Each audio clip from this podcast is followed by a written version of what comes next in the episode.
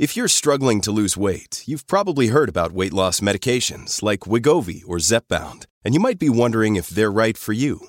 Meet PlushCare, a leading telehealth provider with doctors who are there for you day and night to partner with you in your weight loss journey. If you qualify, they can safely prescribe you medication from the comfort of your own home. To get started, visit plushcare.com slash weight loss. That's plushcare.com slash weight loss. plushcare.com slash weight loss. This episode is brought to you by La Quinta by Wyndham. Your work can take you all over the place, like Texas. You've never been, but it's going to be great because you're staying at La Quinta by Wyndham. Their free bright side breakfast will give you energy for the day ahead. And after, you can unwind using their free high speed Wi Fi. Tonight, La Quinta. Tomorrow, you shine. Book your stay today at lq.com.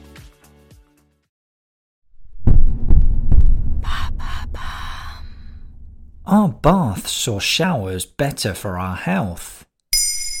Thanks for asking.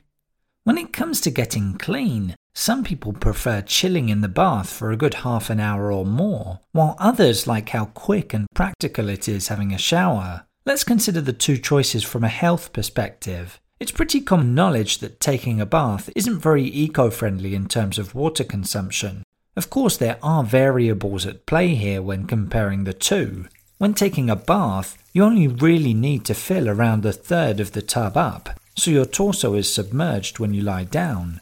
But some people fill it higher, which obviously uses more water. When taking a shower, it depends how long you keep it running for and how powerful the flow rate is. Bathbarn.co.uk suggests that an average bath uses 100 litres of water, whereas the most commonly quoted figure for a shower is 60 litres. Nevertheless, the relaxing benefits of taking a bath can be tempting enough for us to indulge from time to time. What does taking a bath do to our bodies?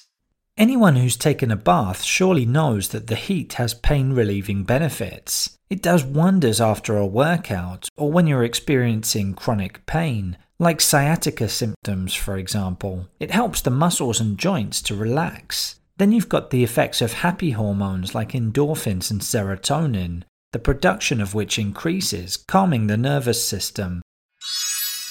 A 2018 study by the University of Freiburg in Germany actually showed that taking hot baths helps beat depression by strengthening and synchronizing circadian rhythms. Our body temperature usually rises during the day and drops at night, but in depressed people that rhythm is often disrupted or delayed.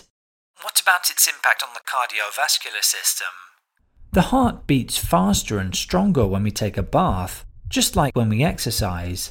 As a result, its workload increases, which strengthens it. The high temperatures also cause our blood vessels to dilate, lowering blood pressure. According to a 2017 UK study, an hour long 40 degrees Celsius bath actually burns around 140 calories. That's because our bodies use up energy when regulating temperature. But don't let that fool you. Having a bath isn't a replacement for physical exercise or a way of losing weight. Are there any points of comparison where taking a shower is better? Well, showers are probably cleaner because when you wash your body, any dirt rinses off and goes down the drain. Whereas when taking a bath, it stays in the water.